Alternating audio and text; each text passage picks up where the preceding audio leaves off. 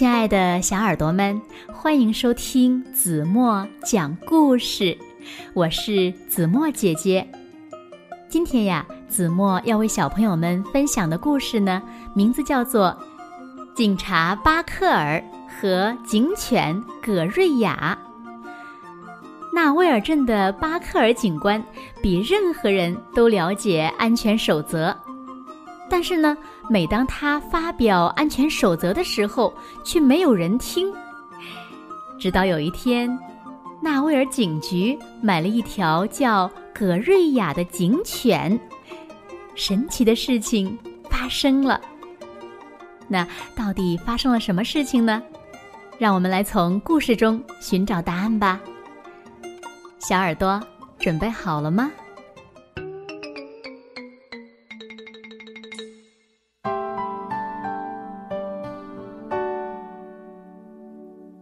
在纳威尔镇，要问谁对安全提示知道的最多，那就要数巴克尔警官了。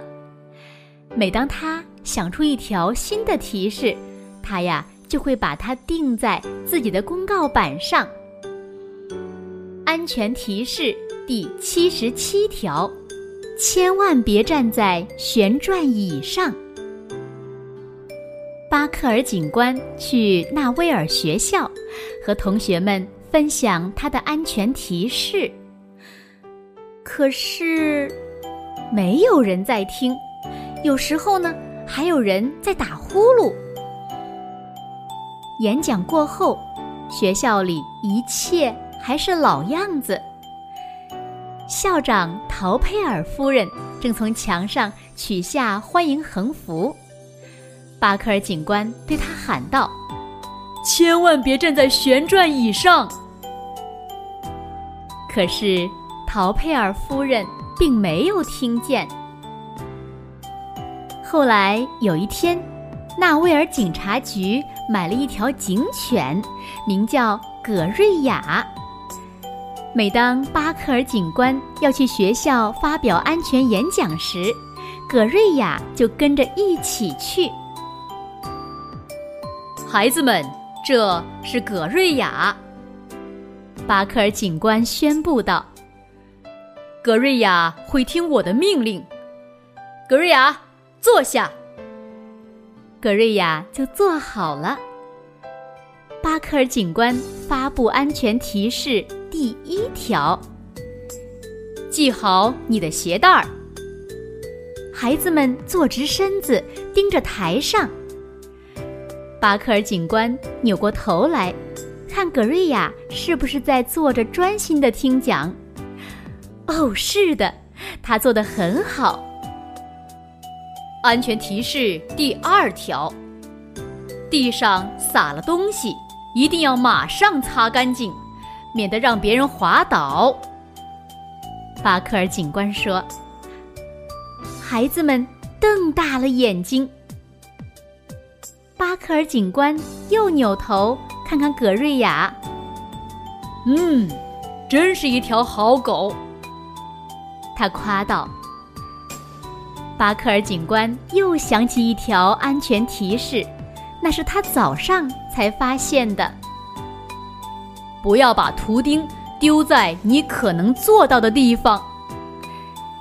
全场哄堂大笑，巴克尔警官也笑了，他表情生动地发布了后面的安全提示。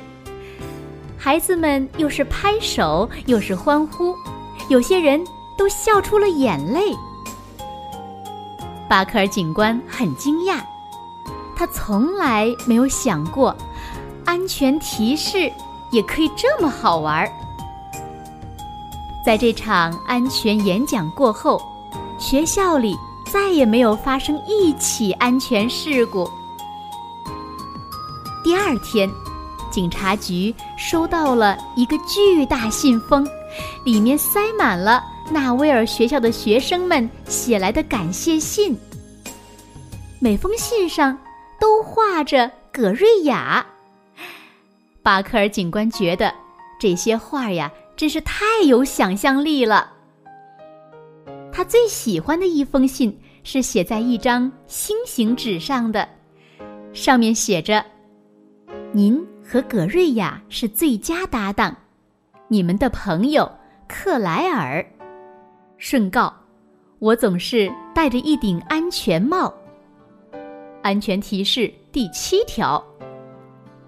巴克尔警官刚把克莱尔的信钉在公告板上，桌上的电话铃就响了。小学、中学和幼儿园接连打来电话，邀请他进行安全演讲。喂，克莱尔警官，我们的学生都很想听您讲的安全提示。还有啊，请您带着那条警犬一起来。他们说。巴克尔警官在三百一十三所学校发布过他的安全提示。他和格瑞亚去的每一个地方，孩子们都听得很认真。每次演讲后，巴克尔警官都会带格瑞亚出去买冰淇淋。巴克尔觉得有个亲密的伙伴真好。直到有一天。一个电视新闻栏目组录制了巴克尔警官在州立学院礼堂的演讲。千万不要在雷雨时下水游泳。当他发布完第九十九条安全提示后，学生们都跳了起来，鼓掌喝彩。哦，太棒了，太棒了！他们欢呼着。巴克尔警官鞠躬谢幕，一次。又一次。当天晚上，巴克尔警官在十点钟的新闻节目里看到了自己。第二天，纳威尔学校的校长打电话到警察局：“早上好啊，巴克尔警官，今天轮到我们学校听您的安全演讲了。”巴克尔警官皱起了眉头。我不再发表安全演讲了，反正没有一个人在看我。哦，那格瑞亚怎么样？他能来吗？陶佩尔夫人说：“警察局另外派人开车送格瑞亚去学校。”格瑞亚坐在舞台上，看上去很孤单。后来，他睡着了。听众们也一样。格瑞亚离开后，纳威尔学校发生了空前的大事故。一切是从一滩洒在地上的香蕉布丁开始的。稀里哗啦，叮铃哐当，所有人滑倒在地，撞向陶佩尔夫人。她一声尖叫，手中的榔头高高飞起。第二天早上，警察局收到了一大摞信，每封信上都画着这起事故。巴克尔警官惊呆了。在最底下，有一封写在星形纸上的信。巴克尔警官露出了微笑。信上写着：“昨天，格瑞亚。”很想您，你们的朋友克莱尔。顺告，别担心，我还戴着安全帽呢。安全提示第七条。葛瑞亚在巴克尔警官的鼻子上舔了又舔。巴克尔警官在葛瑞亚的背上轻轻的抚摸。这时。巴克尔警官想出了他迄今为止最棒的一条安全提示。安全提示第一百零一条：永远和你的亲密伙伴心手相连。好了，亲爱的小耳朵们，今天的故事呀，子墨就为大家讲到这里了。那今天留给大家的问题是。纳威尔学校为什么会发生空前的大事故呢？请小朋友们认真的想一想，然后呢，把你们认为最棒的答案在评论区给子墨留言吧。好了，那今天就到这里吧。明天晚上八点半，子墨依然会在这里用一个好听的故事等你回来哦。你一定会回来的，对吗？现在睡觉时间到了，请小朋友们轻轻的闭上眼睛。